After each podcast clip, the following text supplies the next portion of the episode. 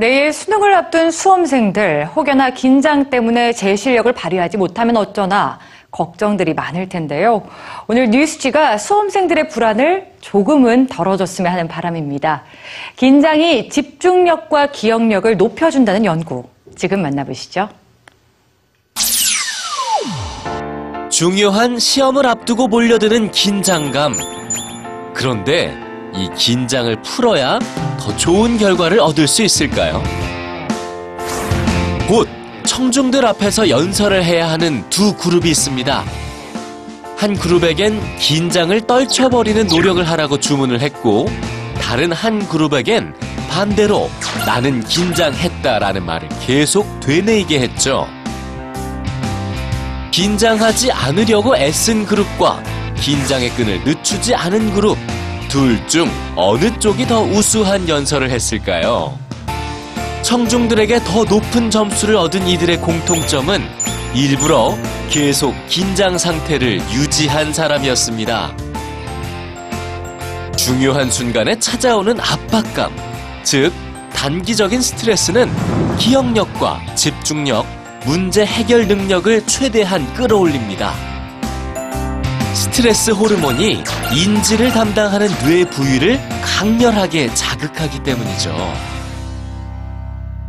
여기 긴장과 불안감이 시험 점수에 어떤 영향을 줬는지 밝힌 연구도 있습니다. 실험 대상은 대학원 시험을 앞둔 대학생들. 이들의 긴장 정도를 타액 속 스트레스 호르몬의 농도로 측정했죠. 실험 결과 긴장을 풀려고 했던 학생들보다 긴장을 그대로 받아들인 학생들이 더 높은 점수를 얻었습니다. 그런데 이 학생들이 긴장을 떨쳐버리지 않기로 결정한 데는 아주 중요한 계기가 있었는데요. 그건 실험 과정 중에 연구자가 긴장에 관해 알려준 새로운 정보였습니다. 연구자가 학생들에게 말해준 내용은 이렇습니다. 사람들은 긴장과 불안을 느끼면 시험을 망칠 거라고 생각하지만 최근 연구 결과에 따르면 긴장을 느낀 사람들이 오히려 높은 성적을 얻는다는 겁니다. 그러니 만약 시험을 보는 도중 긴장이 된다면 긴장을 풀려고 노력하는 대신 긴장이 시험 점수를 높인다는 정보를 떠올리라는 거였죠.